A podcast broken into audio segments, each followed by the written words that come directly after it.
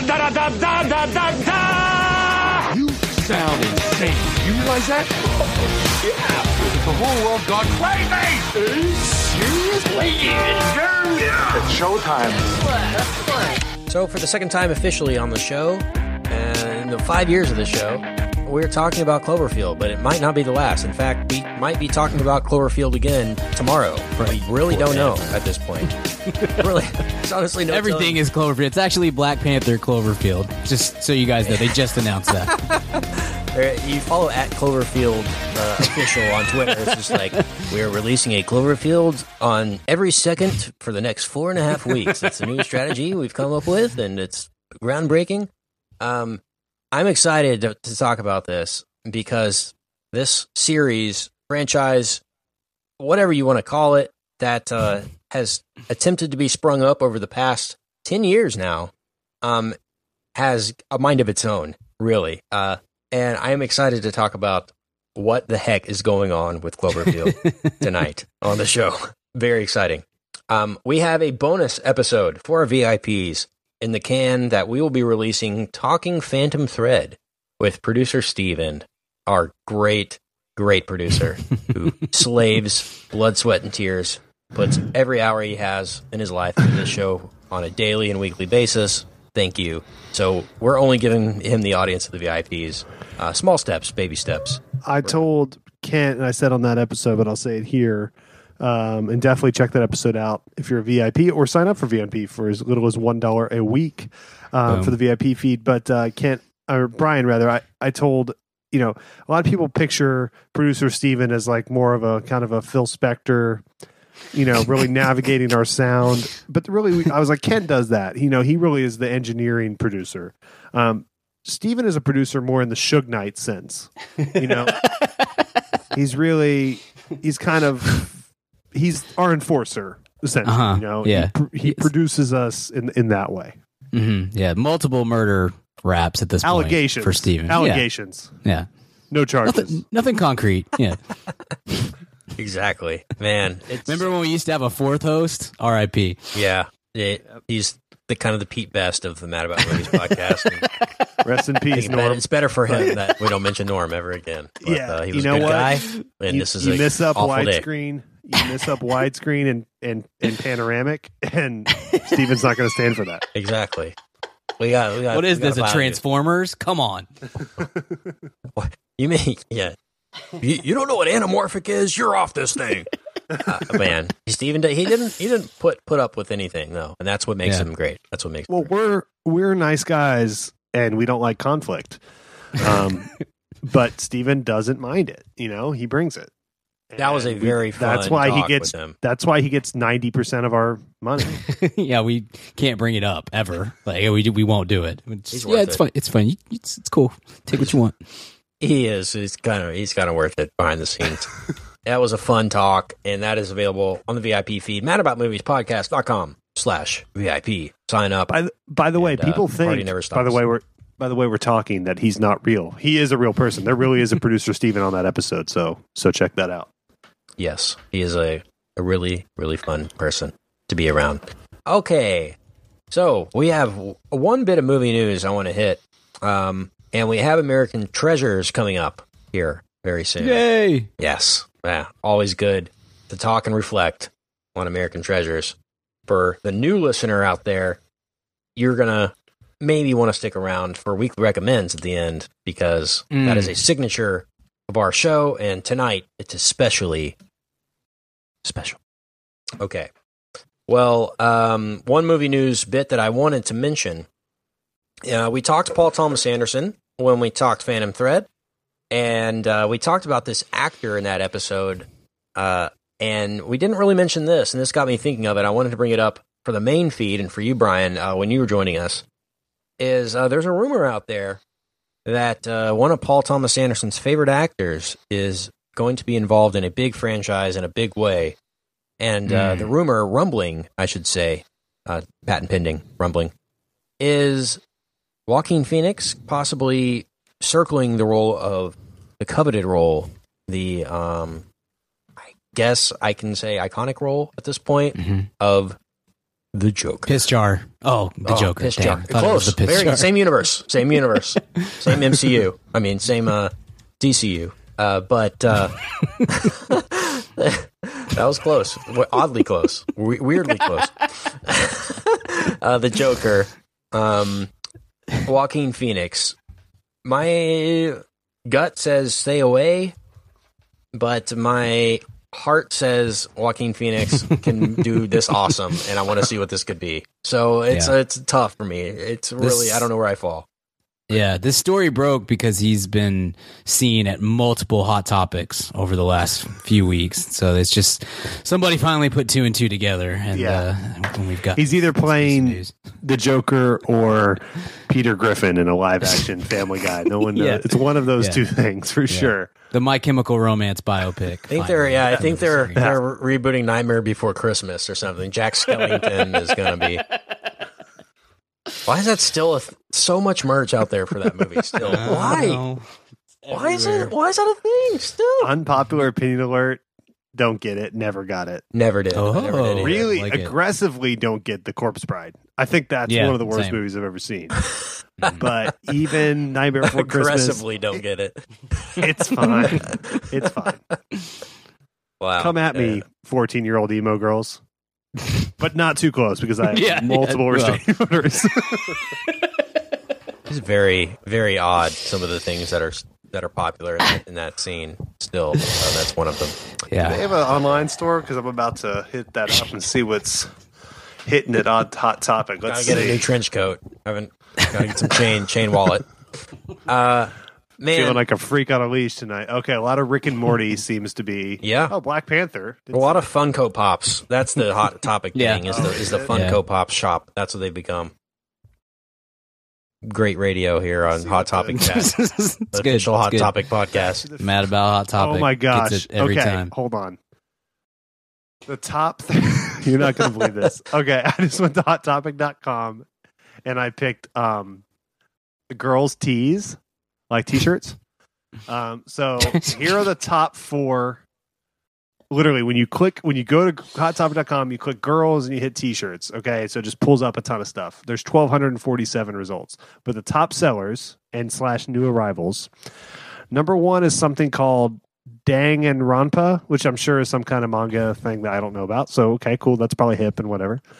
Number two is back to the future time machine girls t-shirt. Okay retro something else i'm not kidding about this i will screenshot it to you guys Can we Number guess? Can you give me a hint?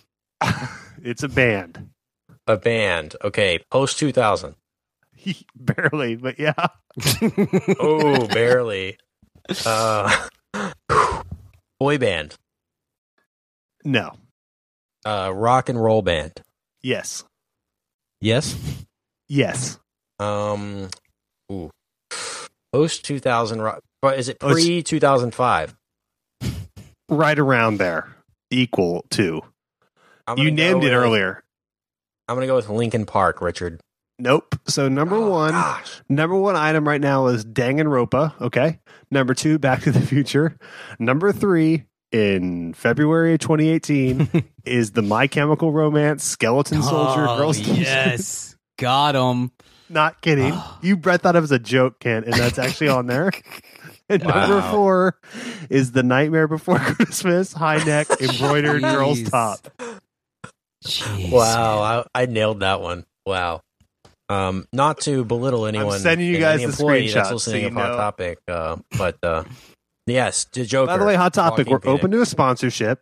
Um, Exactly. We don't love, want love to sell our mam teas in your in your fine uh establishment so yeah no that's so funny that Fall Out Boys on here um there's a dw t-shirt is that from, from arthur, Arthur.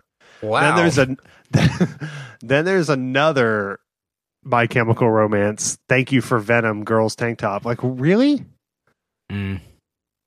I guess they're I'm nostalgic now, man. They're like a classic rock. i guess that's true eyes. that's like that's like this generation's version of like Cure- ACDC. Yeah, like wearing the cure t-shirts exactly, Wow. exactly. Cool. But Well, I'm um, gonna jump off. So- I- will we see Joaquin Phoenix's face on a Joker Hot Topic T-shirt anytime soon? My question is, what connection, Brian? Maybe you can enlighten us Mm. on on this. What what connection does this have to the current? can tell Brian's DC looking at the pictures. or the the Snyderverse, uh, Brian. Yeah, I- I'm not. I think this is the. See, here's what's very stupid and confusing. Well, there are many things very stupid and confusing about Warner Brothers slash DC. There are currently two Joker movies in the That's what works. There's a there's a Joker slash Harley Quinn movie, and then this Joker origin story. And I I can't. I honestly can't tell you. Maybe our listeners can can tell us the difference or who which is which. I know Todd Phillips is directing this one. Um, I I don't I don't love that. I, I'm not I'm not super enthusiastic about uh, Todd Phillips directing a, a DC movie. That doesn't that doesn't super do it for me. Joaquin as as the Joker, that's really interesting. It sounds. I mean, that's been rumored and circulated. Seems like a bunch over the the last decade or so. I I mean, I I'm not going to speak for you guys, but for me, it still remains the same. Like my stance on on Warner Brothers DC remains. You got you got to do three movies in a row that are good, and then then I'll start getting excited about your properties. Because like on paper, Or at Joaquin Phoenix three is out the of five. Joker. Just do three. out Yeah, you you got to you got to show me some kind of track record of not abysmal because since Nolan we've had, you know, look, uh, Batman v Superman is truthfully maybe the worst movie I've ever seen in my life. Suicide Squad is is not much better. Justice League was was such a mail in and terrible. Wonder Woman's very good, but it, that's that's one out of four. Am I missing any? I can't think of any others in there. And and then that's not taking into account Steel. Oh yeah, Man of Steel. Man of Steel is bad too. So we're we're one for five, and and those four of those five, like they're ultra bad movies. They're historically, epically, iconically bad movies in some cases, and I'm not enthused about Aquaman. I don't like the direction that's that's going. looks looks pretty rough to me, and Flash. At some point, we just got to set this thing on fire and pretend like it never happened. I mean, it's just it's it's kind of a disaster. So on paper, Joaquin as a Joker sounds cool and I guess I could you could find a way to convince me that it's it's kind of outside the box thinking to have Todd Phillips direct. I'm not I'm not a Todd Phillips guy, but I, I guess you could you could make a case for that being an interesting move. But it still is coming out of this diseased branch of of a studio that I, I just I don't know. There's no trust there for me, and and it's I I don't see anything coming around the corner to to change that. So as always, I'm I'm holding. I'm not. I'm going to be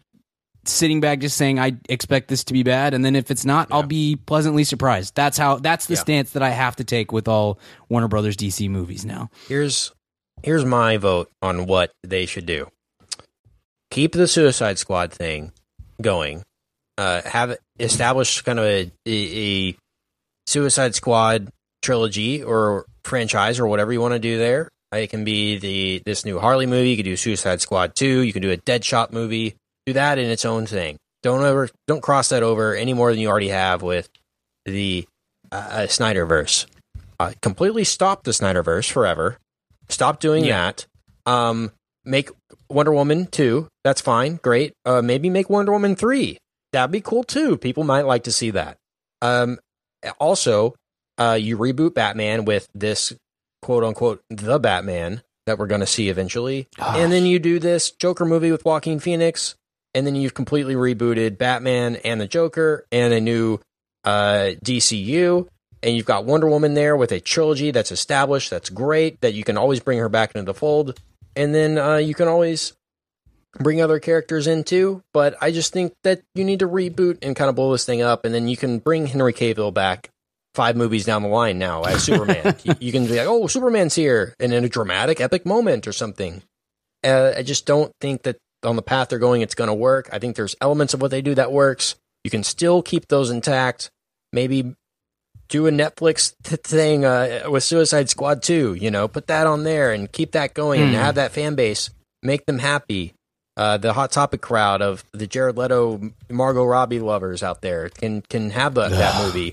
But you can also make a good Batman movie and a good Joker movie and have it all work. But I just think where it really gets in the way is the Snyderverse. I just don't think there's any room for that anymore, and no one cares. On top of it, so uh, Yeah. no one no one would be upset. In fact, if the, if Warner Brothers tweeted tomorrow, uh, we've decided to not make Justice League or any of the current DC movies except for Wonder Woman 2, it would have 500,000 retweets and it would all be positive uh, feedback. I guarantee you. There's no nothing negative that anyone would say about that uh, happening. So that's not good. Yeah. Go ahead. Just just to clarify, Richard, I want to get your thoughts here, but the the uh, Joker Margot Robbie movie is is uh it will star Jared Leto and uh and Margot Robbie and it's being directed by the guys of uh from Crazy Stupid Love, uh Ficarra and and Requa. So that's that is also part of what we're we're dealing with here. And I I just So yeah, those two things cannot exist simultaneously. You can't. yeah.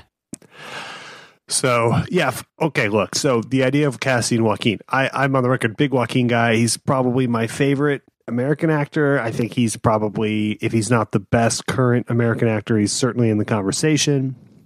If you say that he's the best, you're not laughed out of the room, right? He's he's really Sure. really good, and especially uh, the last few years, and, and really interesting, um, and and and kind of idiosyncratic enough to be, uh, I think, kind of a cool choice in a vacuum for the Joker.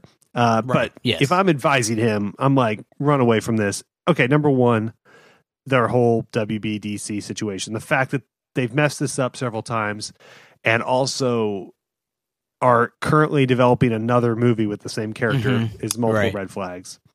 Um, number two, look, we all love the Joker. It's a cool character, but good lord, like how many Jokers? Are, um, Heath Ledger was Mhm. great. Yeah. You know, it's kind of the, uh, you know, Michael Scott owns what that's that's what she said. He owns it. Okay, you know the Liz Lemon thing. It's it's like Heath Ledger is the Joker. At least for can we give him twenty years to just be the Joker before we uh can we go another 10 maybe before we start Sure. trying to do it again it's just it's just and there's stuff you can do with animation and Yeah. stuff and i get it it's a business and it's a lucrative character but it's just if i'm an actor i'm staying away from that man i'm just not i'm not touching it for for a long time because it's just that that performance is so iconic and also kind of you know just tragic in a way and so why Mhm. um, and then also the okay, so you set out this kind of canary in a coal mine. and I've never heard that expression before, but there's this expression called a canary in a coal mine.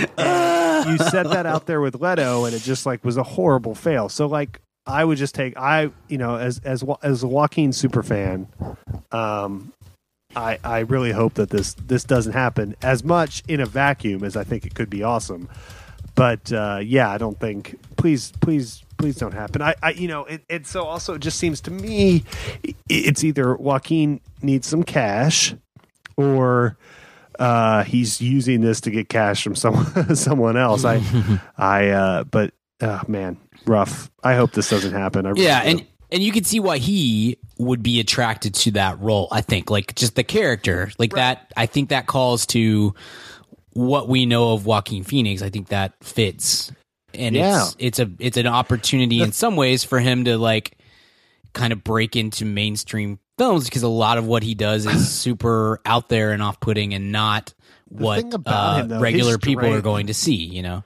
his strength to me is he he you know he kind of has that sinister you know the gladiator the Mm-hmm. the kind of sinister thing but i think he's at his best and if he's going to make a mainstream play it's like something off he's so tender in a weird way and sweet you know when you watch her you're like gosh i mean this is a amazingly touching sweet delicate Mhm. performance i'd like to see him find something mainstream that's that joaquin because i think everyone is weirded out and scared of him. And so if you can kind of play against type, which he did with her, obviously for a smaller Mhm. audience, but if he, I, you know, I think he'd be a really interesting in a, in a lot of mainstream movies. You know, he's always he's because he's a weird dude. You know, people know him as kind of a weird dude, and so he gets like he he was circling Doctor Strange for a long time. He certainly It would have been a great uh, Hulk. yeah, that's yes, kinda weird absolutely. He'd be much better than Ruffalo because he could have Yeah. played the sweet Banner really well and been Mhm. really likable.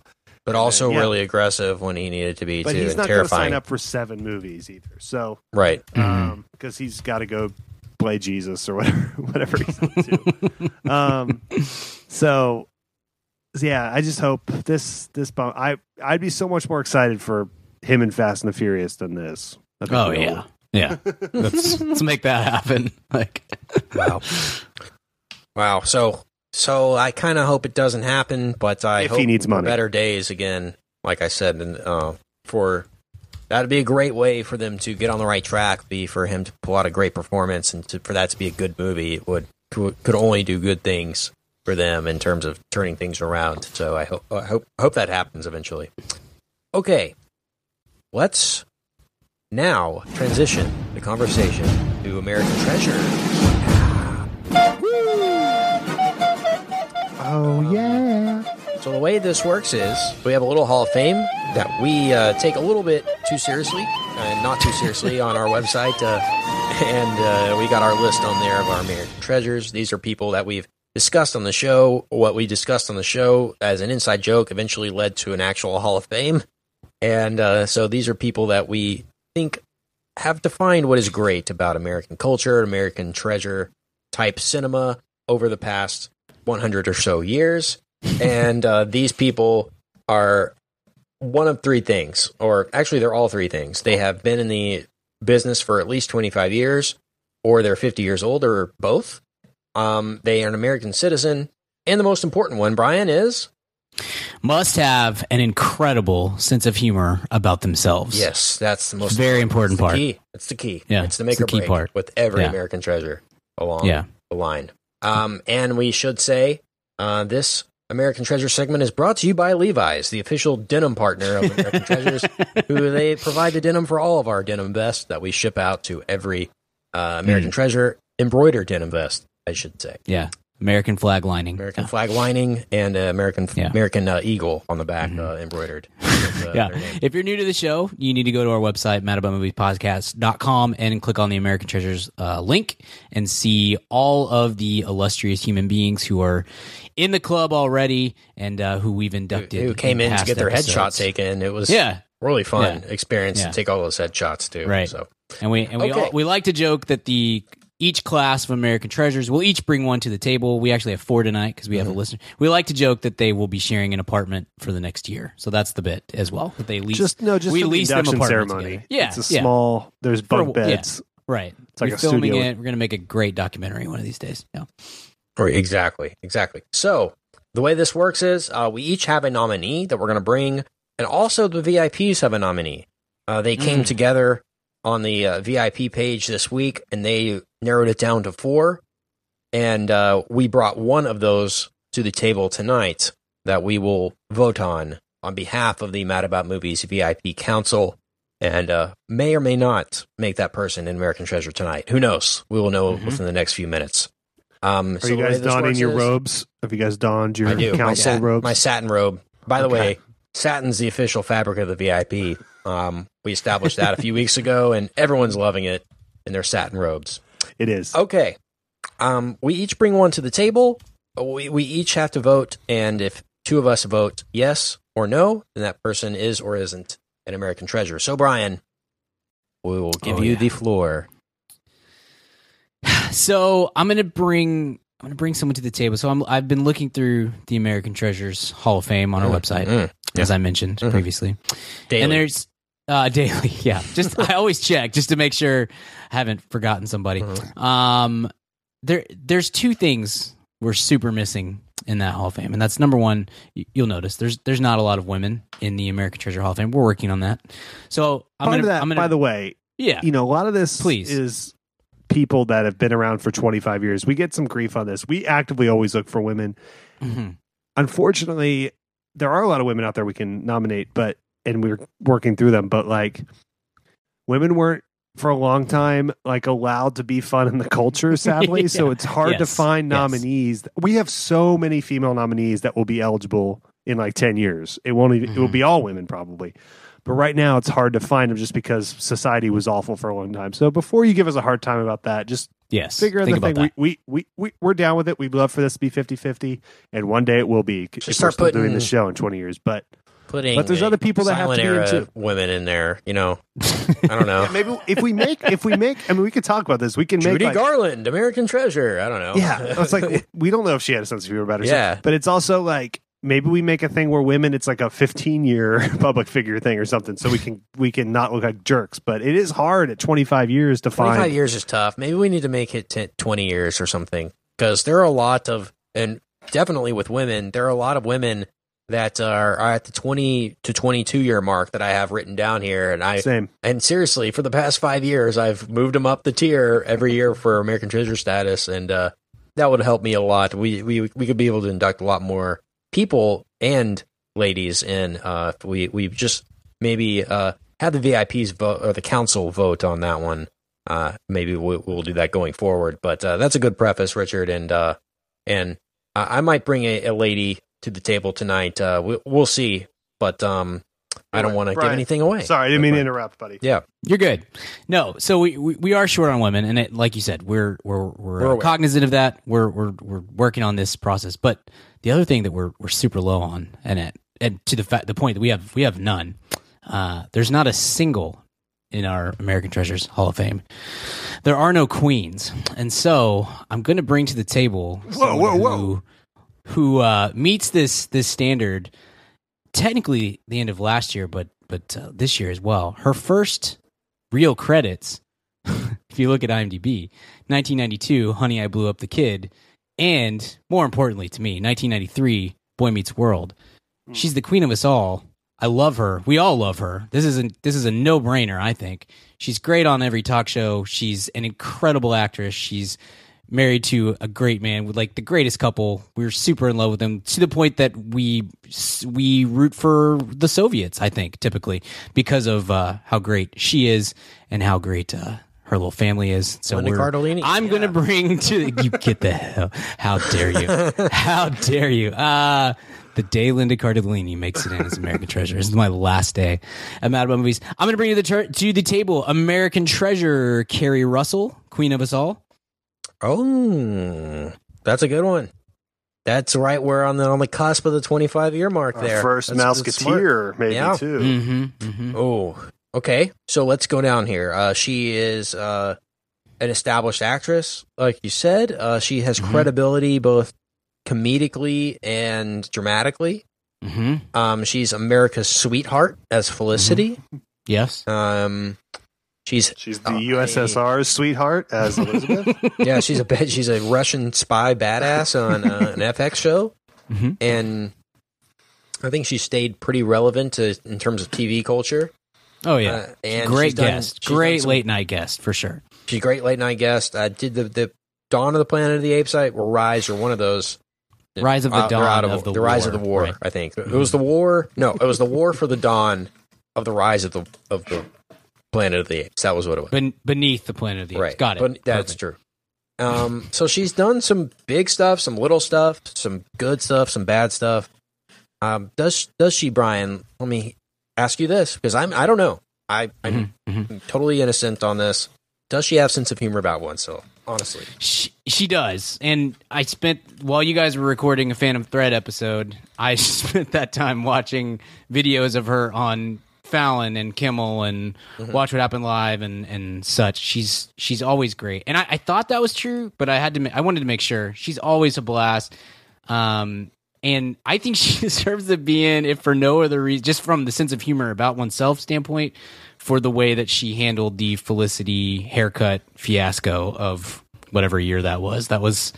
It's always been a fun. She's. I think has always had a great sense of humor about how stupid that uh, controversy was regarding her haircut in like 2001 or something, and uh, has always been fantastic about that. So yes, I, I think she definitely qualifies on that front. Keri Russell. It's a yes from me. Richard, Sweet. Well, then I- I'm the vote that doesn't matter, but I I'm a big Keri fan, and I love The Americans so much. It's my favorite show, and uh, so a big a big yes from me as well. It's unanimous, and uh, yeah, no, and and just speaking for myself, the uh, the Hall of Fame just got a lot a lot better looking. Mhm, She's gonna rock the heck out of that denim vest. Yeah, I'm We- excited. I love it is. Love, We'll love, to get her a ladies cut. Um, is there? why? Answer me this. Why? Why isn't she a bigger deal? Why? Why wasn't she in the Amy I don't know. Adams? Her and Matthew the Rhys need to be you know, the everything. top Yeah. five actress uh, around conversation. Mhm. I don't know. Yeah. She is I don't know either, great and but- charming and, and fun and has been around and everyone seems to like her. Yeah, but same with her husband. Same with Matthew Rhys. Put put them in everything. Literally, like there's there's never been anything that is worse for having Keri Russell or uh, or Matthew Rhys in it. I think so. Yes. Yes. Uh, Richard. So we got we got one in. Richard, Yeah, what's one. yours? Welcome. Okay, mine is a comedian, uh, longtime comedian, been around since the '70s, former advertising person, uh, and so it's hard with comedians. How do you justify sense of humor about oneself? Because believe it or not, some um, comedians don't have a sense of humor about themselves. Big time. Um, and so I'm looking at you, Dane Cook. No, um, but this is someone that their Twitter feed definitely, ver- I think, solidifies their sense of humor about themselves, and is probably one of the top. What do you guys think? Three Twitter feeds out there, Mm, um, yeah. and they're also best friends with American Treasure Jerry Seinfeld, who I believe is in. So it's always good to be best friends with another AT to kind of be sponsored into the club. And they're just a delight. So American Treasure, George Wallace, Yes. and whatnot. He already in? I feel like he was He's in. not. No, we've never brought him up before. Wow, that's that's a that's a shock. Maybe that's why he hasn't brought, been uh, put in yet because it's such an obvious one. We all thought he was in. Um, I Mm. definitely thought he was in. Yeah, that's a no brainer. I, I I watched his comedians in cars. It's the it might be seriously the best twice one. in the past week. it's so cool. It's, yeah, it's like maybe his- the best one. Seriously, it is. it's Vegas. It's just the painting that he has of him and Jerry is so sweet Yeah. of them walking across the park. He's just have you seen that one, Brian? I have. Yeah. I've I haven't seen many of those, but I've seen that one because I love George Wallace. Yeah. Yeah, he's It's the fantastic. best. He's the best of all of us. And his Twitter feed, if you don't follow George Wallace on Oh, Twitter, gosh. you're if you follow us and not George Wallace, huge mistake on your part and whatnot. he he just he gives shout outs to like here. Let me just do a random sampling of like his last five tweets. Hold on, give me a second. Brian Stahl, talk about George Wallace. Yeah, it's you've got my vote. Obviously, we we all love uh, we all love this guy. But yes, he's he's got a um he manages to stay relevant, but he has like a very I think a very timeless sort of uh, comedy style, which is great. That's a lot of fun. Um, his his presence. A lot of comedians, I think, struggle with how to effectively utilize Twitter and like the current joke mechanisms and stuff that are available and instead he is he's leaned into it really hard and, and does it incredibly well i think and that that certainly doesn't uh doesn't hurt his cause at all Uh, My my favorite are his random shout outs. So shout out to the top five bands in the world: Rubber, Head, Wrist, Wedding, and Lap. Um, shout out to Elon Musk, bored as crap, just launching cars at Pluto and whatnot. um, He is still going, man. shout Yeah, out to the the, top five cheeses in the world. These are just in the last three days, by the way. Shout out to the top five cheeses in the world: Easy, Mac, and Say, Cut the, and Chuck E. I mean, it get any better than George Wallace? Yeah, that is American Treasure. Anytime you can work a fart joke and a Chuck E. Cheese joke in the same same list, that's always good. Yeah, he gets my vote. I thought he was in. the best. An That's icon strong. of comedy, an icon of stand up. Shout Um, out to Birds, the fish of the sky. It's cool that he started as a uh, advertising person too. He kind of came to stand up late. Now he's had such a Mhm. long, great career. That is really cool. Living the dream, man.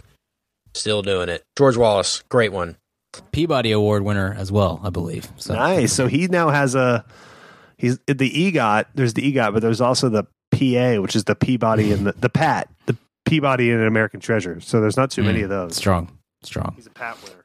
Man, um, should we go with mine or go with the VIPs? Next. Let's go with mine. Yeah, let's go. Okay. So this is what I was talking about on the uh, 25 years or 50 years old rule. Um, this person just crossed the threshold of 50 years within the last year. And so I've been waiting for this person. We all, I think, have waiting for this person to become eligible to be an American treasure. Now that they are, um, it's been hit or miss, especially over the past few years. But I think we all know that there's some kind of res- resurgence coming um, whether it's in his natural state or whether he moves into another genre, we don't know. But what we do know is that America collectively loves this person and has definitely for the past 25 years. I'm going to bring him to the table. American treasure, Will Ferrell, Oh, 50 years old in 50 years old. All right. Okay. Look at that. The most, the best Saturday Night Live uh, cast member of all time. Yeah, the greatest sketch comedian ever, probably. Yeah. Yeah. Yeah, you think so? Well, Yeah, I don't think it's- him or yeah, him or Cecily Strong. Abby gonna Elliott had a run. She did. Gosh, Abby Elliott. Such a weird family dynamic there. Chris Elliott, perpetually underrated, never utilized correctly. Abby Elliott, super over. Stop putting her in things. So, Uh, Yes. Abby She- Elliott was kind of like a weird kind of uh, like sign of things to come on SNL. Like she definitely Yep. would fit in with. She'd be one of the better Mhm. cast members on this cast. mm, Honestly, she might Not be the kidding. star. Yeah, it's not great. Yes, Will Ferrell, good, good, uh, good pull there. Yes. Kento. He, I, I didn't realize he was fifty yet. So Just turned 50. Mhm. okay, all right, In uh, the past summer, I, I, I believe. sure. He's eligible. Um, like I said, an icon of our generation in, in comedy. He had a maybe perhaps the best or one of the best runs of movies uh, for a comedian in the past uh, from 2000 to 2010. I think he had so many number one, so many iconic characters on screen, let alone on TV, and the stuff he did online with with Funny or Die and all that was was groundbreaking as well. Uh, he's certainly fallen off for the, past couple years with some of his uh, theatrical stuff, but I believe there is a, a, a day coming where he might do something dramatic or might do something on Netflix or something that'll maybe turn a lot of people's heads uh, towards um, Will Ferrell more. Mhm. Uh, we talked about him in old school on the VIP feed this week. Um, I was looking back when I was doing my American Treasure uh, research, my days of it, and, and back. uh, so many file scenes. Gosh, so weird to to think that Your dossiers. the the movie he came out with after Old School was Elf. Like that was his next Yeah. movie. It's very. Yeah. I just feel like there's there was such a gap between Old School and then the uh the PG version of Will Ferrell. But that was Mhm. the next movie. I just it just was weird in my mind going back and remembering that. So I Sure. think it's totally worthy. And uh he's just he, he just brings a smile to my face every time I see him. And no matter what it is, if they're they had him interview Roger Federer like last week on the Gosh, Australian yeah. Open, and just when he went and pinch hit for minor league baseball teams a couple of summers ago and stuff like that, he's just he, he is an American treasure, man. I love the guy. Mm-hmm. So always root for him, and I'm very pleased to present him with his vest. Hopefully, depending on what Mm-hmm. you guys say. Yeah, he's got my vote. Uh, like you said, it, it- well, incredible comedic run. Uh, the best SNL cast member of all time. But to your point, I think you're right, Richard. The best sketch comedian of all time.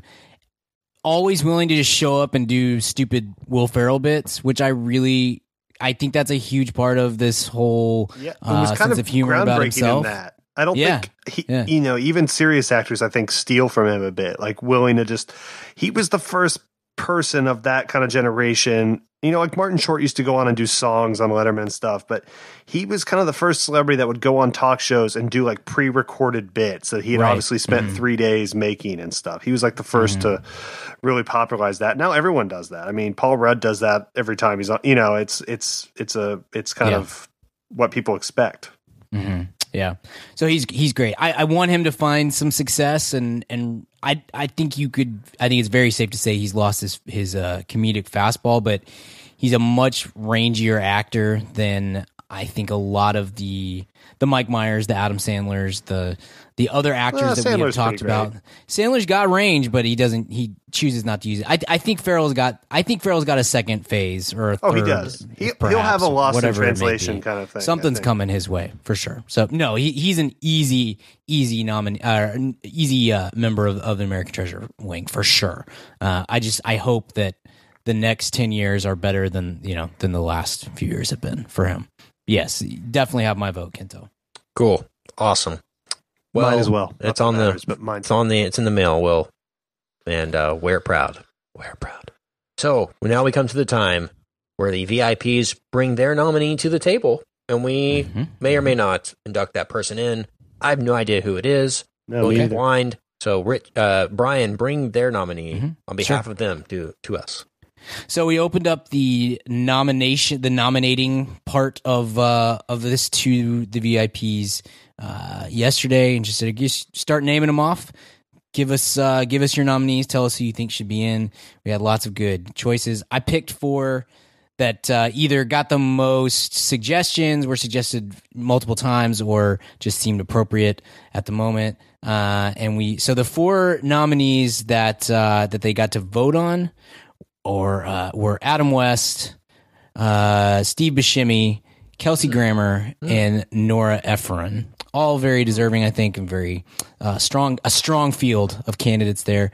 Ultimately, the winner of this poll and who will be the the listeners' representative in the American Treasures debate this time around uh, is a man who has appeared in I don't know hundreds perhaps films uh, and and TV shows. He has done serious. He's done comedy. He's done uh, all. I mean, he's been all over the place in some very strange roles.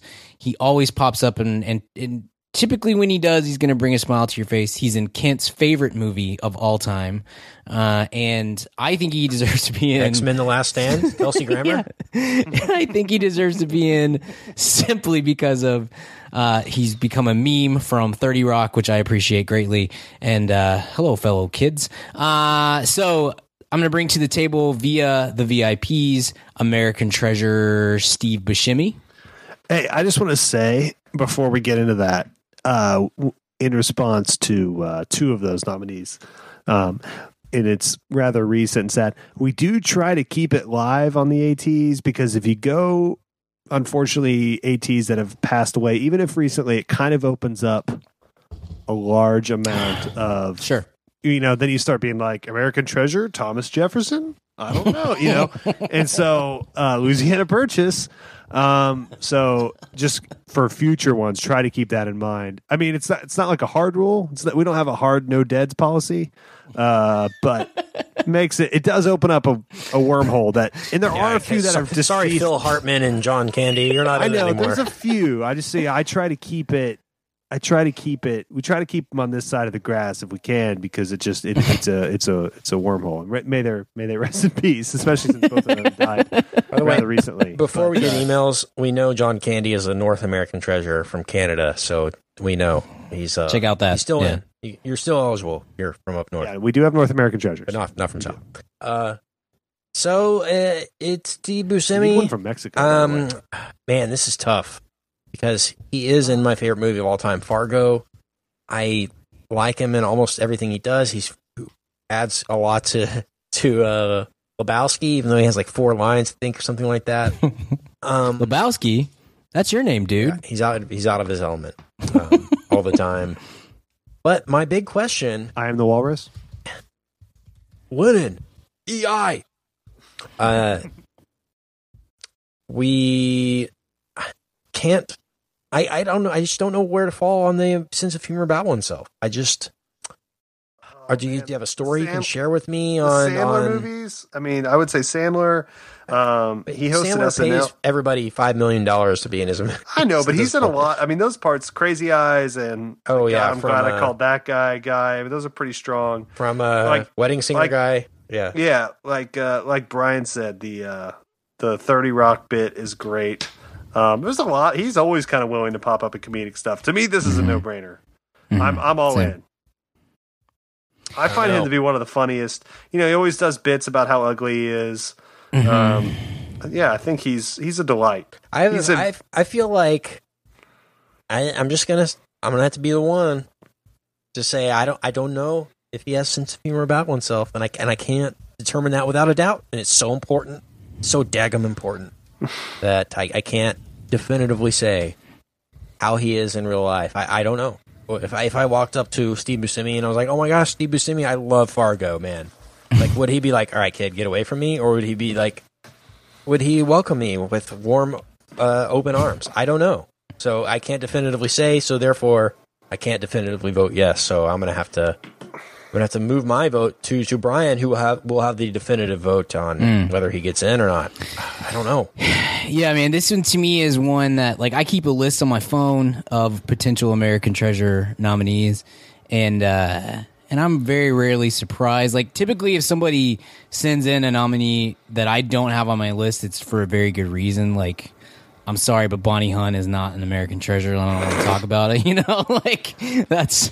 I feel like we're missing the point there. But uh, this was one that uh, when when he was suggested and then subsequently suggested again and again, I went and looked at my list and I was like, surely Steve Buscemi's on my list somewhere, and he wasn't, and I, I felt foolish for that. I felt like I'd really missed out because I think he's a no brainer. I I, I think there's some some people you can't tell. I don't. I haven't seen him on talk shows or SNL. I haven't seen him do uh, bits too often just in real life, so he might be the worst. I assume everybody's the worst again, except for John Krasinski. He seems like the nicest person in the world, but every I just assume anyone who's famous is actually a terrible person. It's a better way to go through life, but uh, just the per, the public persona. I to your point, Ken, like I haven't seen him do just a whole lot of stuff. I think there's some people you can tell their sense of humor about themselves just from the projects that they take on and he's he's one of those. He's always been very self-effacing and um, has taken these kind of weird bits that i not only does he own and just uh, like i don't know that anyone else can play that role in fargo nor can anyone else effectively play uh, the weird guy in Billy Madison. You know what I mean? Like it's a it's a, it's a rare skill set. yeah, It's just and like- he he just He's always just it. weird guy. Like, he's Yeah. it's just funny looking. He's great What- at it. In And what he- you know way? what? He- I don't know. It's and just he- funny looking. Yeah, he's a funny looking guy. He's crazy eyes. Uh, he was great on Boardwalk Empire, which is. One of the most boring prestige shows of all time, in my opinion. But he was he's fantastic in it. Uh, no, this to me this was I, I I feel shamed that I didn't have him on my list, and uh, it's it's a no brainer for me as well. So he's he's in. Good grief, Good man! call. Four, Good call. Four ATs in one night. How can I that love be? it. Should What be a some kind of night. rule in the bylaws that, that forbids that to happen. Oh, what a night! It is a night. It's the That's the gonna be a after party's gonna be fun- lit. Yeah. Oh gosh, Whew. it's gonna be a fun fun uh, lease for the next uh, few days before the ceremony. It that's that's gonna be good. That's a good one. It's a good group and whatnot. Well, let us take a break and then talk about Cloverfield.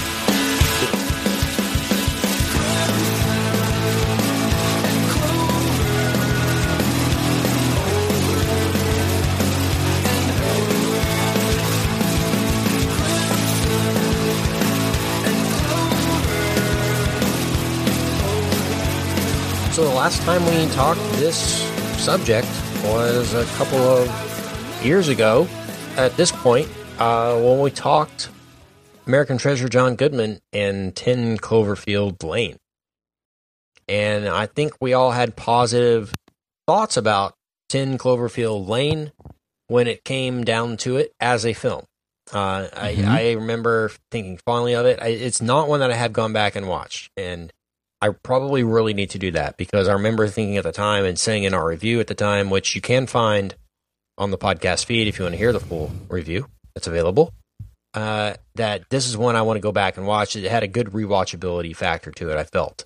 Um, so I plan on doing that uh, more and more as the years go on. But um, I'm interested in the uh, in Cloverfield. I, I let me preface this by saying if Cloverfield was this, if Cloverfield was a pitch, okay? If this was a pitch to Hollywood and you gave me three films and you said, okay, the first one is going to be this big monster movie where uh, a giant monster attacks New York City and it's going to be shot found footage style and, and uh, like an old monster movie. I'd be like, cool.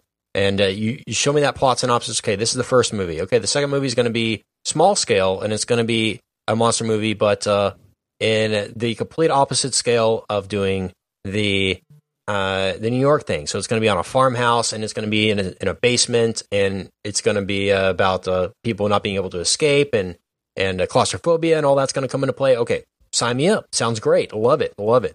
Um, also, um, we're going to do a prequel that's going to be set in space, and it's going to be an alien style, and it's going to explain how maybe all this came to fruition. But all these movies are going to be intertwined, and they're going to have uh, experimental viral marketing campaigns that uh, really push the boundaries on what science fiction means in the 21st century and what we can do with social media and promotion and uh, and how a studio system really doesn't apply to this kind of franchise and we're we're doing all this and it, it's a it's uh, at the same time it's experimental, but also a, a throwback to uh, the B movies of the past that we grew up and loved uh, and all that. You show me that in a pitch, that's the pitch. Sign me up. You know that that's great.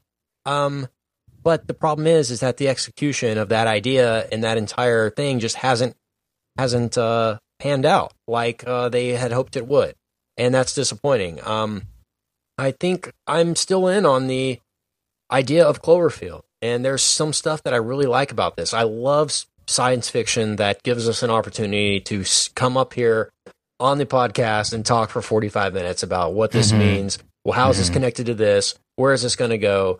I don't care uh, how great they are. If it lead, if for me, if it leads to that kind of conversation, if at least it has that going for it, I can uh, say, well, this that's the only reason this movie exists is so we can talk about it, not to be a great movie. And I can I can understand that. And so, for that perspective, I love the conversation that this franchise has sparked, and it's sparked mm-hmm. an even bigger one now with how they've released this movie.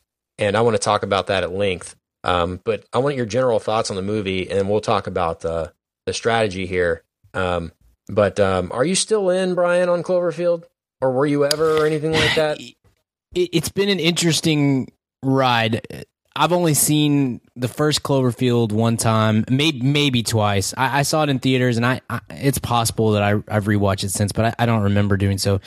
Cloverfield Lane, I really liked, and and I think if we went back and listened to that, I'd I think you'd you'd hear me say I I hate that that Cloverfield's in the title because I think that gives away too much, and it would have been a much. I think that movie just would have been so much more interesting if if you had to debate is John Goodman crazy or is he telling the truth? I think it just would have made it such a better experience.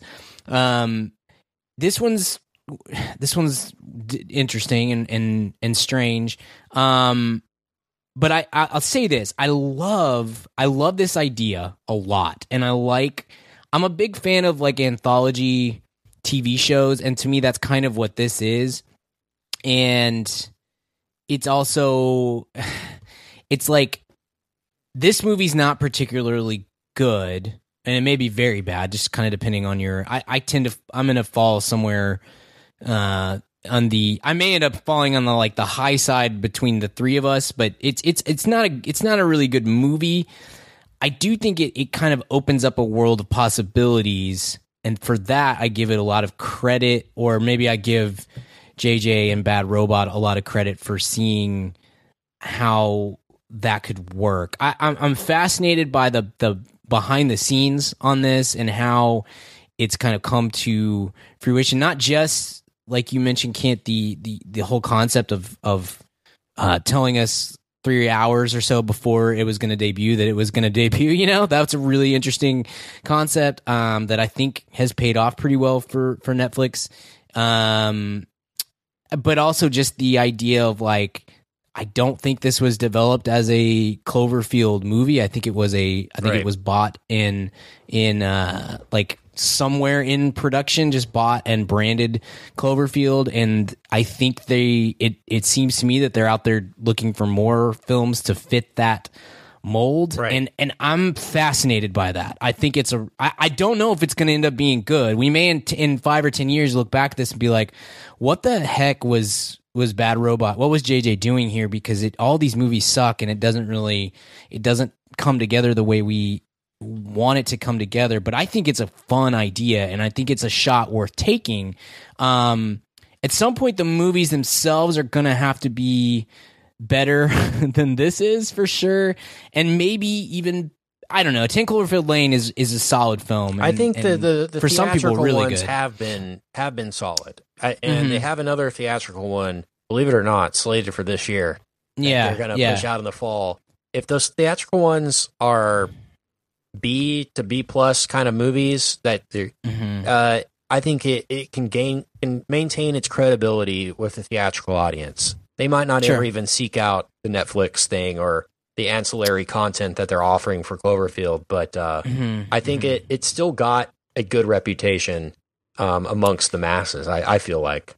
Yeah, it, it's we it's to me it's like it's an it's an incomplete grade just overall because we we have to see how this is going to play out long term and and is this going to be I don't know. I haven't had a chance to research. I don't know if the the one that's coming this this fall is the same thing as this, where it was a pre existing film that um, kind of got bought and branded Cloverfield, or if it was planned as a. I, I'm I'm interested to find that out. But re- regardless, anyway, I, I'm not sure that we totally understand what all is going into this and what the process for and and what it's going to look like when it's all said and done because it's it's different. It's outside the box. It's it's a um it's not a cookie cutter brand of of cinematic universe. It's and so it's going to take some time to be able to to see that through. But I I, I want to say like I'm I'm ult- I'm in on the idea, and I think it's a really cool concept.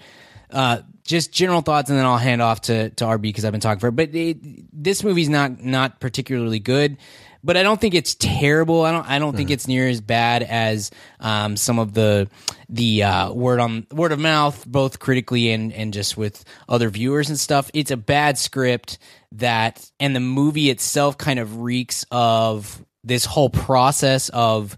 Uh, it really seems like this idea is out there. We want to get it done. What's the quickest way we can get this Oh, started? All right, here here's a film that's 75% done. Yeah. Okay, cool. Buy that. Let's get this finished and and get it out. And uh and so I think it's a it's a sloppy it's a really bad script. It's a sloppy script. Um it's some of the mm, some of the editing it really like even just a couple From a director weeks. who's never directed anything, I don't think. Yeah, ever. and and you can kind of see that. It, it, there's some student filmness to it. It's got a high production value, which is really cool. So it kind of makes it look, and you got a really good cast. So you kind of cover up some of the sins of of the script and of the direction. But I I I don't think it's good, but I don't. I also don't think it's that bad. And I I want to. I almost want to. Would in a perfect world, I'd like to withhold my grade for like ten years until we can look at this whole thing from a more Yeah. macro sense and see where it went went to from here because it does really open up a, a big world of possibilities for for where the uh this franchise this kind of anthology franchise can go so that's that's me um rb you got any thoughts on this Yeah, no, this is a, uh, a pretty bad movie, which I get the appeal of it. I get how they got a good cast. In fact, I can't believe uh, John Krasinski's not in this because it seems like it's such a good idea and it's kind of disappointing. Uh, yeah, Quiet it just Place feels might really. be uh, the Quiet Place movie might be a Cloverfield universe movie or something. I could see Yeah, maybe. turning that around to, to us at the last minute. But go ahead, sorry. No, no, you're fine. I think, uh, yeah, it's just, it felt really, I was excited for this. I like this universe. I watched 10 Cloverfield Lane like uh, two months ago, actually, because like Sarah hadn't seen it and we were just kind of wanting a scary movie. And uh, we both love John Goodman. And so kind of threw that on. And, and uh, so I was kind of fresh on it. So this kind of surprised me. I didn't know anything about it. Saw the ad, was like, oh, that's going to be, I'm hyped. And then we started talking about doing an episode for it. Um, and then just was like kind of you know I, I walk out of movies all the time when they waste my time. It's it's it's it's a different thing when you walk out in your own house. Um, and so that was kind of the the urge I was feeling. I was like oh, maybe I can just go in the other room and get some work done for a little bit and come back in you know.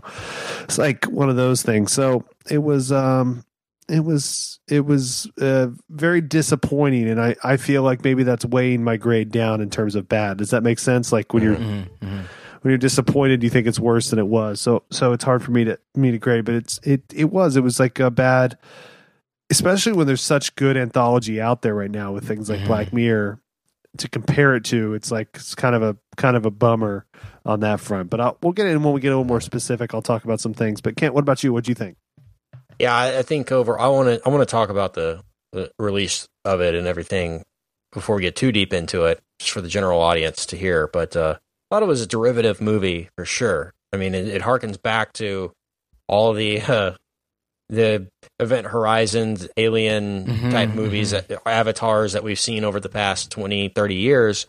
And uh, that's not necessarily a bad thing, but I feel like you have to have some kind of new spin on it. Uh, the, they, the only real spin on it that they have is that they're. Uh, so the plot of the movie, for those of you who, uh, aside from it being involved in Cloverfield and the monsters from from 2008, is uh, so they have this energy crisis on Earth, and uh, they've come together and they've created this uh, way for them to create an energy source to renew all the energy on Earth, and that energy source is a hadron particle collid- collider, essentially. uh, in space. Um, if this collider works, it will create energy for the whole world. It'll solve this energy crisis. Um, so uh, the the space station is up there. Their job, the astronauts' job, is to start this uh, uh, energy collider and, and to hopefully renew energy. Uh, but once they do that, um, they, much to their chagrin, they create this uh, paradox in space time, the space time continuum. Uh, the Earth is gone from their sights, and so I guess uh, from then on, all I'll say is weird stuff starts happening on the ship after they start the experiment, and so that's really what happens. Um, to me, that sounds like a movie that somebody came up with, shot, and made, and it was terrible. And uh, the studio tried to salvage it in some way. They got a hold of Bad Robot and said, uh, "We could make this into Cloverfield somehow," and they did. And here we are. And uh, then they screened it again, or, or teased the teased the viral marketing of God Particle, which was the original title of this. Uh, probably screened it for audiences. Probably still didn't get a good reception from theatrical audiences, even with the Cloverfield tie-in. Uh, they worried the heck out of the studio that, oh my God, this is going to ruin Cloverfield forever. Um, but we're already super deep into this. We've already shot and edited a movie after this, and this hasn't even come out yet. Um, so what can we do? Oh, the most Cloverfield thing ever, and do whatever we want with this, and just throw it out online. And uh, boom, uh, they they put out a commercial on the Super Bowl and put it on to Netflix. And uh, to me, Brian, what this felt like is, um, you know, on I don't feel like they do this anymore, but from probably like 08 until like 2012, they used to do viral marketing, online marketing for movies where they would have like a a lost video diary from a character on like World War Z or something like that, and you'd go on there, or maybe they did it for Prometheus. They did it with like the Weyland Industries or something like that. Um, to me, this just felt like a movie version of one of those scenes, like a lost tape that they would have found in, in the Cloverfield universe that explains kind of what happened. It it almost that's almost the only purpose that it serves is like we've got to get this bit of exposition out of the way as to how all this went down. Um, and they attempted to tell that a story. prologue. Yeah, like a, A prologue prologue. or just a an ancillary piece of content, like a, like almost a a novelization that you would read a- ancillary or comic book or something, you know, outside of the the theatrical stuff. So that that's why, in a sense, this is kind of a stroke of genius for the um to not disturb what they're doing theatrically, because only the hardcore Cloverfield fans or the people that really attach themselves to the series are going to seek this out and find it. And if they really want to know more, this is this gives you more. But I think probably what frustrated most people in the general audience uh, before we talk about Netflix is the fact that um, they wanted this to explain more about what happened in Cloverfield or, or wh- why there was a Mhm. monster in Right, Cloverfield or what happened in 10 Cloverfield Lane. Why did that all happen? That, that this was going to be the resolution to that. Well, what it ends up being, without going into spoilers, is this just opens up more doors. Uh, this Right. just this just opens up the possibility for more Cloverfield in our lives. And uh, so, if you're looking at this movie, the Cloverfield paradox, like, what's the purpose of this movie? Is it to a spur conversation?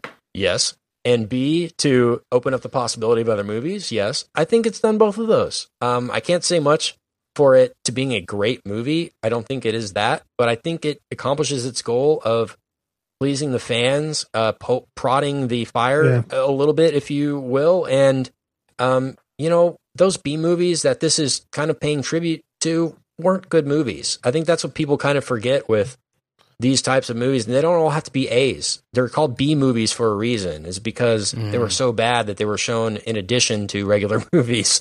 Um, so this kind of has to have a campy quality to it, and this does. Uh, There's some fun moments in in the Cloverfield paradox that are reminiscent of the chestburster scene in Alien or those kind of sci-fi moments that I think it accomplishes well. I think where this movie really falls is in the its attempt to be emotional and to connect it to any kind of story on Earth or anything that's going on there. It falls a little bit flat there. But um, as a just a dumb science fiction movie, I think this is a. I thought this was better than Bright, even though it's getting panned harder than Bright. Oh yeah, critics. I thought big this is- time better than this Bright, is a way no question. way yeah. more Netflix exclusive type of thing. So this opens up the Netflix question before we hit in, get into spoilers and and uh, and talk about where this is all going. Um, I don't want the phrase "dumped on Netflix" to ever be a thing because we've Mhm. talked about over the past Yeah, it year kills how the they- prestige they, of the they've brand. really built up their their brand and they've done it in a in a great way and and I don't know how much more you can do this eh, and have this stigma of it didn't wasn't going to work in theater so let's put it on Netflix for free. I don't know how long it's going to take Yeah. to catch on. Yeah, I- I- don't want that to happen. Yeah, I think I have a couple thoughts on on a bunch Same. of the stuff you said there. I'll go quick, Brian. Um, yeah, yeah. That you know, I think I think you're right. I, it's not as piecemeal kind of script, but I don't think it was kind of produced. I don't I don't see it being produced before the Cloverfield thing, only because it, the production value is so high. They definitely have some kind of big budget and ideas behind this. But I think you're right. You know, the to treat it like a prologue or or things like that to, to future movies or or contextual kind of uh, piece accompaniment to things a B movie accompaniment to maybe a more of an A movie in the same universe is smart. But I, I wouldn't take out an ad in the Super Bowl. I would maybe like l- release it the same week. Say, hey, we've got this big movie coming out in theater. By the way, here's a happy surprise. The Monday before it comes out, watch the two hour prologue on Netflix. Or, Mm-hmm. hey, you just saw the Cloverfield movie and dug it. If you want to know more as to how this power crisis happened, check out this prologue on Netflix. I feel like that. Your concept is right there, Kent, but it's just like it was such a ballsy like check it out now. I think I think it's ahead of time. I think it's awesome to pull out an ad on the biggest stage possible. And It is awesome, that no except one that the movie sucks. Oh, oh yeah, I know, but but then- but the, but the you pitch, piss everyone pitch off. worked. The the pitch no, the was pitch did work. was go watch this now, and everyone's like, "What the crap?" Daniel Bruhl No, totally. and David Oyelowo and all this, like, But they're Yeah. not selling tickets. I mean, Right. you're the counter to your argument. If they were selling tickets, yeah, it worked. But they're trying to pr- keep the, you know, Netflix is trying to keep a prestige brand going. So it, if a bunch of eyes go look on it, that's great. But if it sucks, then that hurts them. Mm. Um, if it, it, without the, you know, it's fine to have a B movie prologue. And it's fine to do a Super Bowl ad, but those two things aren't going to go together. So that's where the people are like, that's why it's 18% on Rotten Tomatoes when it's probably like a 50% movie because everyone's like, wait, what? No. Bleh. no, You know, it's just gonna- and it's gonna be- anger everyone. Yeah, it's also because they knew that this had a a theatrical release date that got canceled, and then they got put on the Netflix. If this had been a hush hush, and they had never even announced this was happening in a very ghost story type way, uh, and then it just came out, maybe it's a different thing. But I, there was talk of this movie for years before it ever came out, Yeah, and when it yeah. did, it didn't work, and people hate it because of that. Like I said, Yeah, this could have been good if they had no connection to Cloverfield and they just threw it out there and it didn't have Mhm. Cloverfield in the title, just like we said with in Cloverfield Lane, and then the, the reveal at the end makes it that much more impactful and, and uh, Mm. only like I said, the pitch on paper works. It's just like every step along the way, they they could have done it a better way. I just it's just so man, they Yeah. could have done this whole thing better. it's it's interesting. I, I, I feel like there's some I feel like some some arguments on both sides of this whole. Uh, um, I don't know. It, it's it's again it's kind of hard to wrap our wrap my mind around because it is so different from anything else that we've we've seen before. I like the concept of um, we're going to put this ad out on the Super Bowl and just let you know, hey, this movie's going to be available in a couple hours. I think that's a really, it's a fun idea. You're right, Richard. Like you want the movie to be better. Uh, I do, but I, I do think, and this is based partly on the Bright experience as well as as this. Part of their deal, I think, is trying to get it. Well, it's, it's twofold to me. It's you're you're trying to get attention. You're trying to get clicks and uh, hashtags and discussion go. You know what I mean? And to Yeah, have that, I think they, That- I think they quantify strategy for them, though. it it is, but I think they quantify that as part of their branding. That's part of how you how they keep people subscribed, if not adding new subscribers. I don't I I don't know how many people signed up for Netflix to watch the Cloverfield Paradox. It's probably like 6 total, but um if you keep pumping this stuff out i i think it's some eventually it has a cumulative effect if you keep putting out uh, straight to Netflix movies, even ones that have high production value like this and Bright and big budgets and all these and stars that we recognize and all these sorts of things. If you keep putting those out and they keep stinking, uh, which you know Bright's awful and this is uh, not not good, and then you you know you, I'm sure there are others that I'm I'm forgetting, but but I think this is kind of this is the direction that they're they're head. If you keep putting them out and they keep stinking, the cumulative effect of that is I do not want to watch those movies because, like you, I, whichever one of you said, it, this has been dumped on Netflix, and that's a bad. That's very bad for the brand. It's got to. It's going I- to become oh, like a five dollar bin quality. Yeah, yeah, yeah, that's- like, that's Netflix exactly right. exclusive Starz That's exactly have- early right. 2000s. But It's like we have the hot new releases here on Starz. You want to watch this Starz original movie in 2004, and everyone's like, "No, I'm cool." You Yeah. know, I haven't seen you do anything. But I So- think I think, and maybe I'm giving them too much credit, but I've gone back and forth on this all day, just trying to figure out how to how to uh, think it through. But um, I think part of the strategy is, yeah, look, Bright's not very good, Cloverfield's not very good. Um, that movie Mute that Duncan Jones did looks pretty terrible. Um, and there's another one that they did recently. Regardless, these movies aren't particularly good, or some of them are very bad, but they're get I think they're getting the the buzz that they're looking for and then the hope is Duncan Jones talked a lot about this in uh recently and I can't remember who he was interviewed with but um these movies we talk all the time about how mid-budget movies don't get made anymore in Hollywood. I think Netflix there it's a to me it seems like there, it's a long game to say we are going to be in the mid-budget movie business and try to find way we're going we want to create a space where um maybe not the Steven Spielbergs of the world but like Scorsese's making a movie with Netflix right now and uh we want to be a place where uh real filmmakers want to come and work. And so, like to me, I guess what I'm saying is the long game is we're putting out some of these movies. They're not very good, but they're getting the buzz. Um, we're just printing money over here at Netflix, uh, and and eventually, if we can do this, if we can do this four, five, six, seven, ten times, eventually we are a name that people who that filmmakers want to come and work with because you can't get this movie made. And for again for this one it's you can't get this movie made at a real studio because this movie's not very good.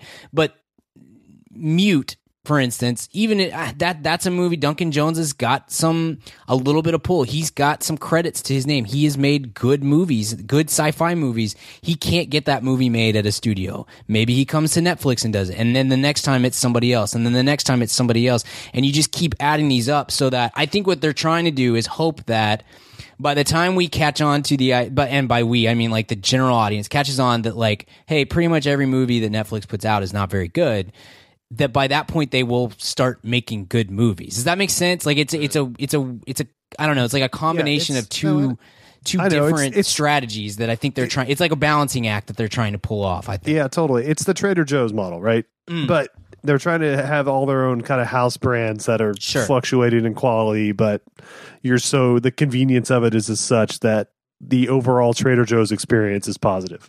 I, I don't- get sure. that, Yeah. but I I just I I I I think you know I, if they were making truly like mid-budget style kind of adult or even not even adult oriented you know thrillers and stuff and sci-fi and things like that but it's like to me they're making kind of knockoff blockbusters Mm. um which is t- you know when we say you know when we talk about a mid-budget movie it's like I want them to make good thirty million dollar movies. I don't want them to make sixty million dollar movies for thirty million dollars. Sure. you know No, what I, I mean. Yeah. And so that seems like with the brights of the world, the path they're going down, and they're like kind of lost in the hey, it was these kind of movies don't get made anymore. And it's like okay, that's not what we were talking about. You know, we're we're talking about more kind of original st- type. uh Stuff that doesn't have to be ninety million, like it's budgeted to be Mhm. thirty. no I agree with you for sure Um, so, so that's that worries me a little, and and I do think it hurts their brand a little bit.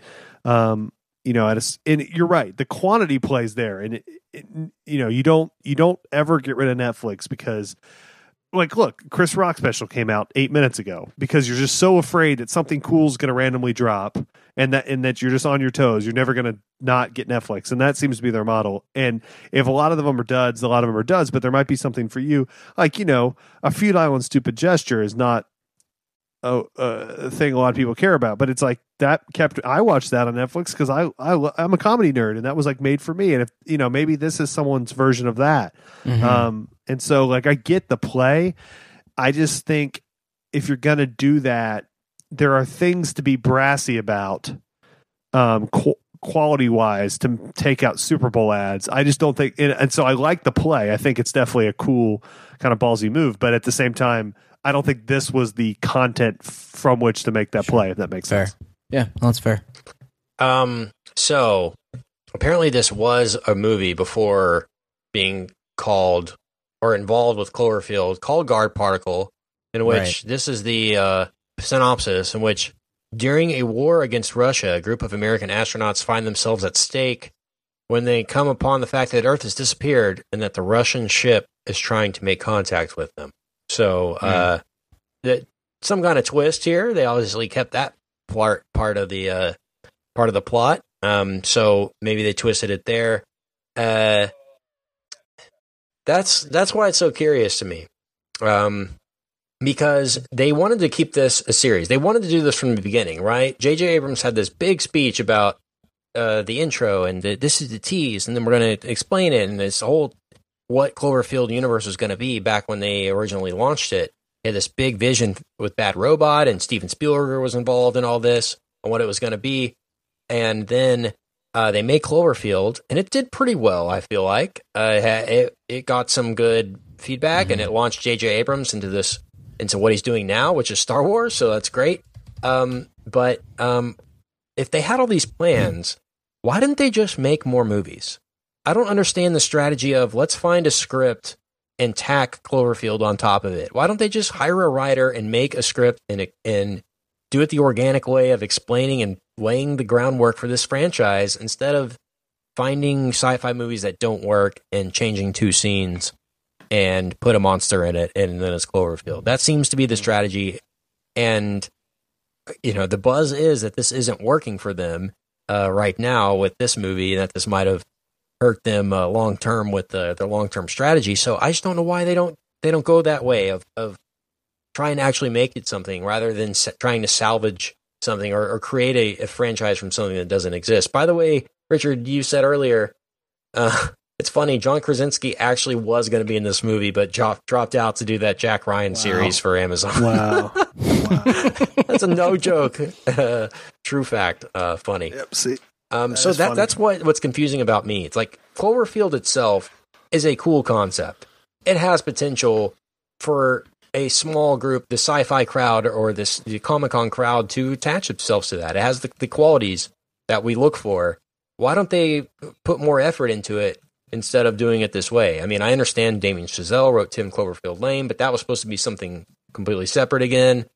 Um, they've got good actors involved in all these. It seems that's not the problem. They like the it's got the clout. I just don't know why they don't try more. Does that does Yeah, understand what I'm again, to me, it's hard to quantify that now. I just feel like we have to look at that in a big picture from a kind of a macro sense somewhere down the line. This is the one that is the, the real litmus test because 10 Cloverfield Lane costs like $15 million to make. So that's that's a no-brainer to me. Like if, if you're looking for It's basically a bottle episode. Yeah, that yeah, that's but they didn't plan that pull. from the outset. That's my point. Uh, is that they right, They never right. had that in their plans to begin with. They just kind of found that movie and Right, I know, I know. That's what I'm saying. Is, is is if you are going this process, if you're just gonna, or I think what I think the end goal is to have maybe a little bit of both, leading to yeah, we produced eight like small science fiction movies a year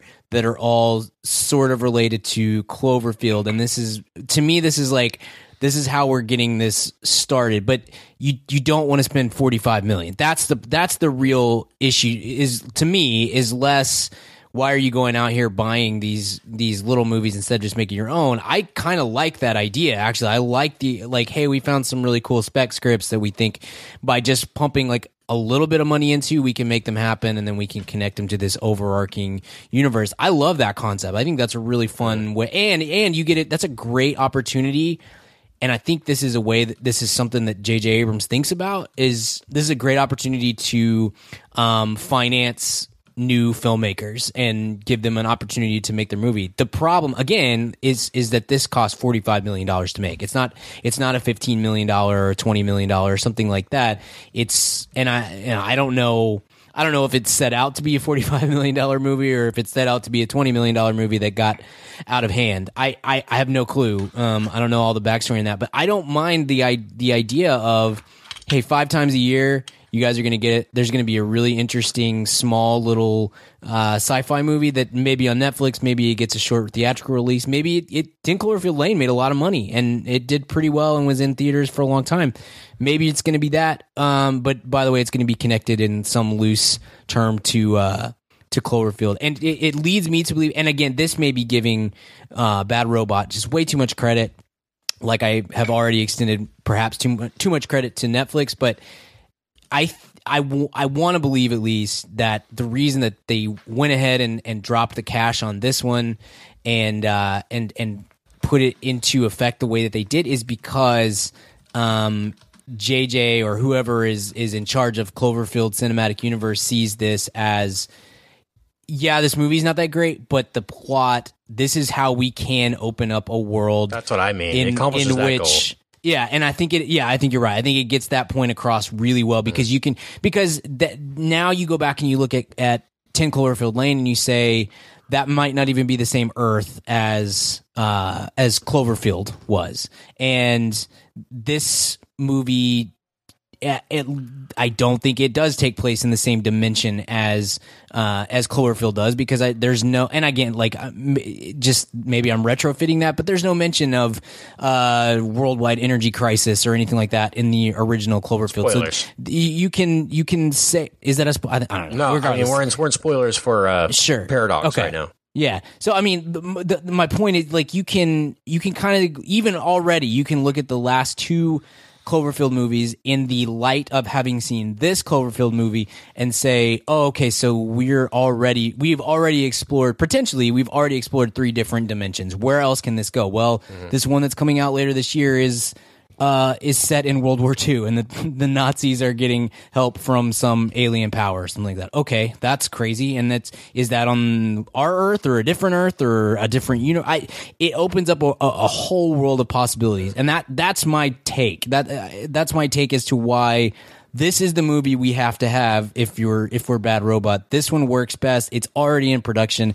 Let's just let's pony up the cash. Let's pump this thing out, and then we just we can go from here and do kind of whatever we want. If you to me, if you look at it from that sense, it's an it's a pretty big success, or at least leaves the possibility of a big success open um, for you know 5 10 15 years to come with all these movies I think it accomplishes the goal of opening up the door for future movies, like I alluded to Mhm. earlier. Um, it was a shock to me to learn, or I don't know if it's a twist or it's more of a gradual reveal in this movie about uh, how this all occurs. So, man, the most obvious reshooty exposition-y scene where they have Mark Mhm. Stambler or uh, uh, that guy's supposed to be John Goodman's brother.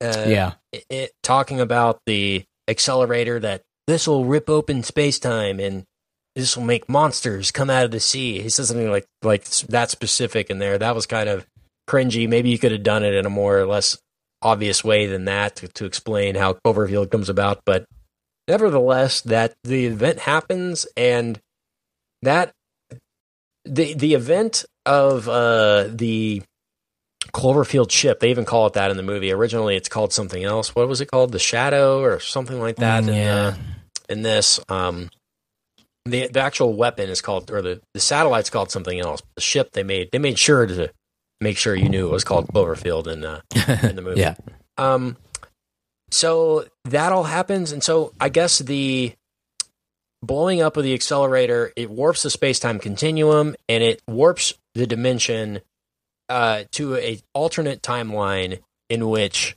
the Cloverfield monster exists. Uh, And I love this about this movie is that the fact that it put this into the zeitgeist of Cloverfield that um, the Cloverfield monster exists on Earth now. Like that's the only thing it changed in our continuum of space is that oh by the way there's giant sea monsters now. That's that's the only difference in this world. um, and each Earth discovers the monster at the, at a different time. Each Earth has a different amount of them, but they exist, and I love that. And I'm excited to see um, the possibility of other movies being just about different Earths discovering their discovery of the monster coming to life. You know, that whole reveal of, oh my Mm. gosh, there are monsters here, and that shocking moment. Um, I love the possibility of that. And what this universe really lends itself to, which a lot don't um, in movies, that uh, we should give this more credit for, is they can almost cross over with any genre with this with this cinematic. They can do science fiction. They can do uh, a thriller. They can do space horror. They can do big blockbuster like they did with the first Cloverfield. They can really experiment with the kinds of movies they make. They're not necessarily pigeonholed into as if you're Star Wars, you've got to make Star Wars movies. Um, they can really do, like you said, bring in smaller directors and do uh, maybe another Netflix, maybe do a Netflix series, do a big big movie in theaters, and then do a prequel series to that. Who who knows? Um, but I love the possibility that it, each world in in Cloverfield it has its own rules, and that's the only rule there is is that, there are no rules. So I like that, but also I would have liked the perspective of this is all on one Earth, and each of these movies is explaining a little bit more to the story about how all this happened. Um, They didn't they didn't go down that path, and I can't blame them for that because of what they're doing here. But um, I could have seen that, that working really well. It would have been much more difficult, um, and you would have crossed over continuity a lot and had a lot more risk there. But that could have been a cool way to do this too, which is what everyone thought they were doing. That this is all on one Earth. This is one right. incident that happened, and we need to know how. Um, in fact, that there are perhaps infinite incidents that happened, uh, all because Sure. of this one thing. And uh, they say in Ten Cloverfield Lane um, about a bright red flash, and they he talks about the, they thought it was uh, the apocalypse or something. That's actually the space, uh, the, the this spaceship blowing up in every dimension, and they see a red, red flash. That's actually ripping the space, the fabric of time as we know it. That's what that was. So, if in future movies you see a big red flash, that that that'll be referencing uh, in the future. So, um, like I said, a lot of conversation that this has sparred, and I think it accomplishes that goal. But as a movie, not great. Characters are, are lame. I really don't care about any of them. Chris O'Dowd shows up in this. Uh, uh, David Oyelowo is fine. Um, I don't know what Daniel Bruhl has been doing since Rush, like just trying to be an actor since that, um, and Inglourious Basterds. But uh, I wish the best for him. I love He's that a guy. Civil War. He's in Civil War. Yeah, he is, He's, but he's strong role. I there, guess if yeah. this Alienist show does well, maybe that'll give Yeah. him a second wind. But I think he's really talented. Just needs to find the right uh, outlet. Um, so yeah, I. I'm not, I'm, I, I don't think this is a ten percent bad movie. I think there's no, no. science science fiction movie. This isn't great, but there are worse sci-fi movies I've seen in the past year for sure. Oh, absolutely. Um, yeah. and uh, it it it feeds the feeds the fire, man. It it, it pokes the lion, and uh, it's just going to get the conversation keep keep going. I, I hope they still release this next Cloverfield movie, but to me, this just it just reeks of uh, okay, we made this movie. It's a Cloverfield movie. We we've established that we're going to do that with it at least. Um, let's test it with audiences. Oh, they hate it. Oh crap. Well, let's sell it for Netflix to Netflix for literally uh, twenty seven million dollars and one cent, and Mhm. c- call it, make a profit, and leave and call it a day, and be uh, happy at the end of the night when we go to bed and lay our head down on our pillow and get it and be done with it, and that's it. Uh, that that's to me what this seems like. Um, and uh, if it tarnishes the brand of Netflix, that's a long term thing. But um, I'm glad I got to watch this for free. I'll say that. Yeah, cool. totally. There's something to that for Not sure. for free. Something I do to that for, for sure. But uh, Yeah. I love, I love that uh, we always that's the illusion that they've. Oh, we get it for free. No, we, we're paying you directly every month. You didn't have to leave your house. There's something about something great about that. That's true. Um, I'm going to grade this one out, guys. Unless y'all have anything else to say about Cloverfield or anything else, I'm excited to see No. where they go with this. Um, the rest of these movies could suck, and then I'll be uh, the thing about Cloverfield, the first movie, is that it came and went, and no one ever really cared about a sequel anyway. so the fact that they're just doing these is just because they can, and so that's kind of funny too. Um, so I'm gonna grade this out. I guess I'm gonna go B minus. Yeah, B minus. Yeah. Sure. Yeah, that's that's about right where I am at. Like I I thought about I mean, I've only seen 3 movies from this year so far uh cuz, you know, January and February suck, but uh it's it's better than Maze Runner. I gave Maze Runner a C plus, I think. I mean, it's barely better than Maze Runner. It's not like, you know, this is Citizen Kane or something, but uh so if yeah, for me it's like it's a it's a low B minus high B plus, which to me is like right on the verge of like of being yeah, you should you should watch that, you know. Yeah, check it out. It's it's I think it's fine. And I'm uh, but I'm much much much more interested in the uh in the wider sense of where of what's happening in this weird world uh, from here on out. So, that's me. RB, how about you? He's going to go to an F minus minus minus patented Kent Garrison version of that. Don't know where he went. Sorry, I didn't realize I was on mute. I'm gonna go. I would go C minus for that. Okay. Still passing grade. Nice. Barely, just barely. okay, Cloverfield Paradox is out now. Let us know what you thought. Let us know what you thought. Okay, let's hit a week recommend. Weekly recommends.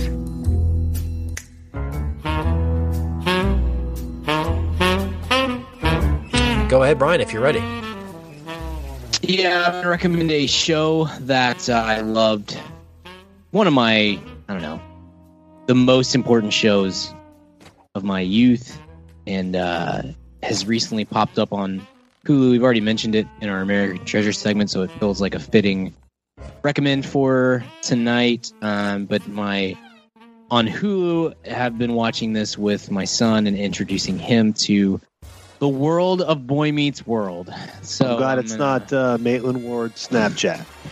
yeah, geez, you can't check that out. Uh, we'll probably stop watching when we get to season three. But no, uh, Boy Meets World's on on Hulu now. I got there uh, a few months ago with some some mild fanfare, and uh, we've we've talked about Boy Meets World plenty of times on the show in passing, um, and uh, it remains one of the the all time great uh, preteen teenage shows, and Sure. uh, is still to me is a great. It's still it's still it still works as a uh, I don't know as a, as an entertainment choice even at at my age. Maybe that's because I have a kid that I'm introducing it to as well as the nostalgia of it. But uh, it's to me it's still it's kind of amazing how well done the show is, especially in its early years.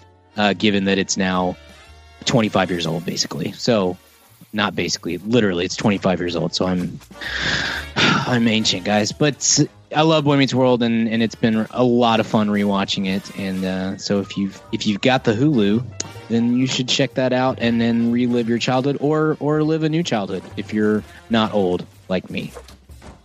Is that the only streaming service that's on?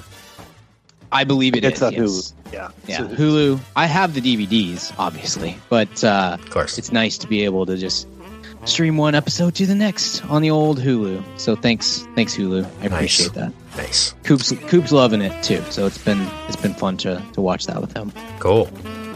I'm going to recommend a movie that I rewatched uh, recently. It's really good. Uh, we've talked about it on the show, maybe in passing. Haven't done an episode on it, but uh, probably should um, at some point, uh, given the uh, circumstances. I'm going to recommend uh, from Mike Judge, Idiocracy. Nice. Um, love this one. Always revisit Mike Judge's movies as much as I can. I love Office Space and I love Idiocracy. Probably watch those once a year each, and uh, they hold up really good. Uh, it's just Terry Crews, future American treasure. Terry Crews is, in it. Uh, Dax Shepard, funny.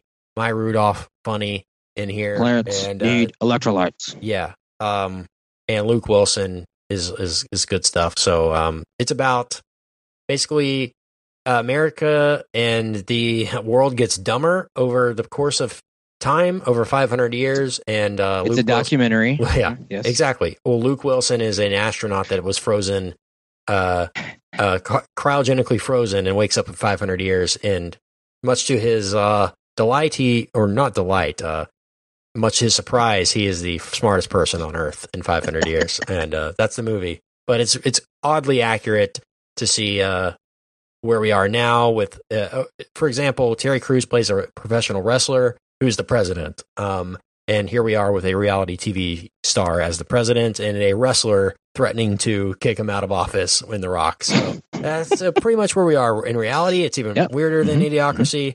And Idiocracy was made in 2006. Uh, missed the opportunity for a throwback there, but um, weird to see 10 years later how odd it is that things have come the way they are. Um, Idiocracy's so funny, holds up, Mhm. and uh, good stuff.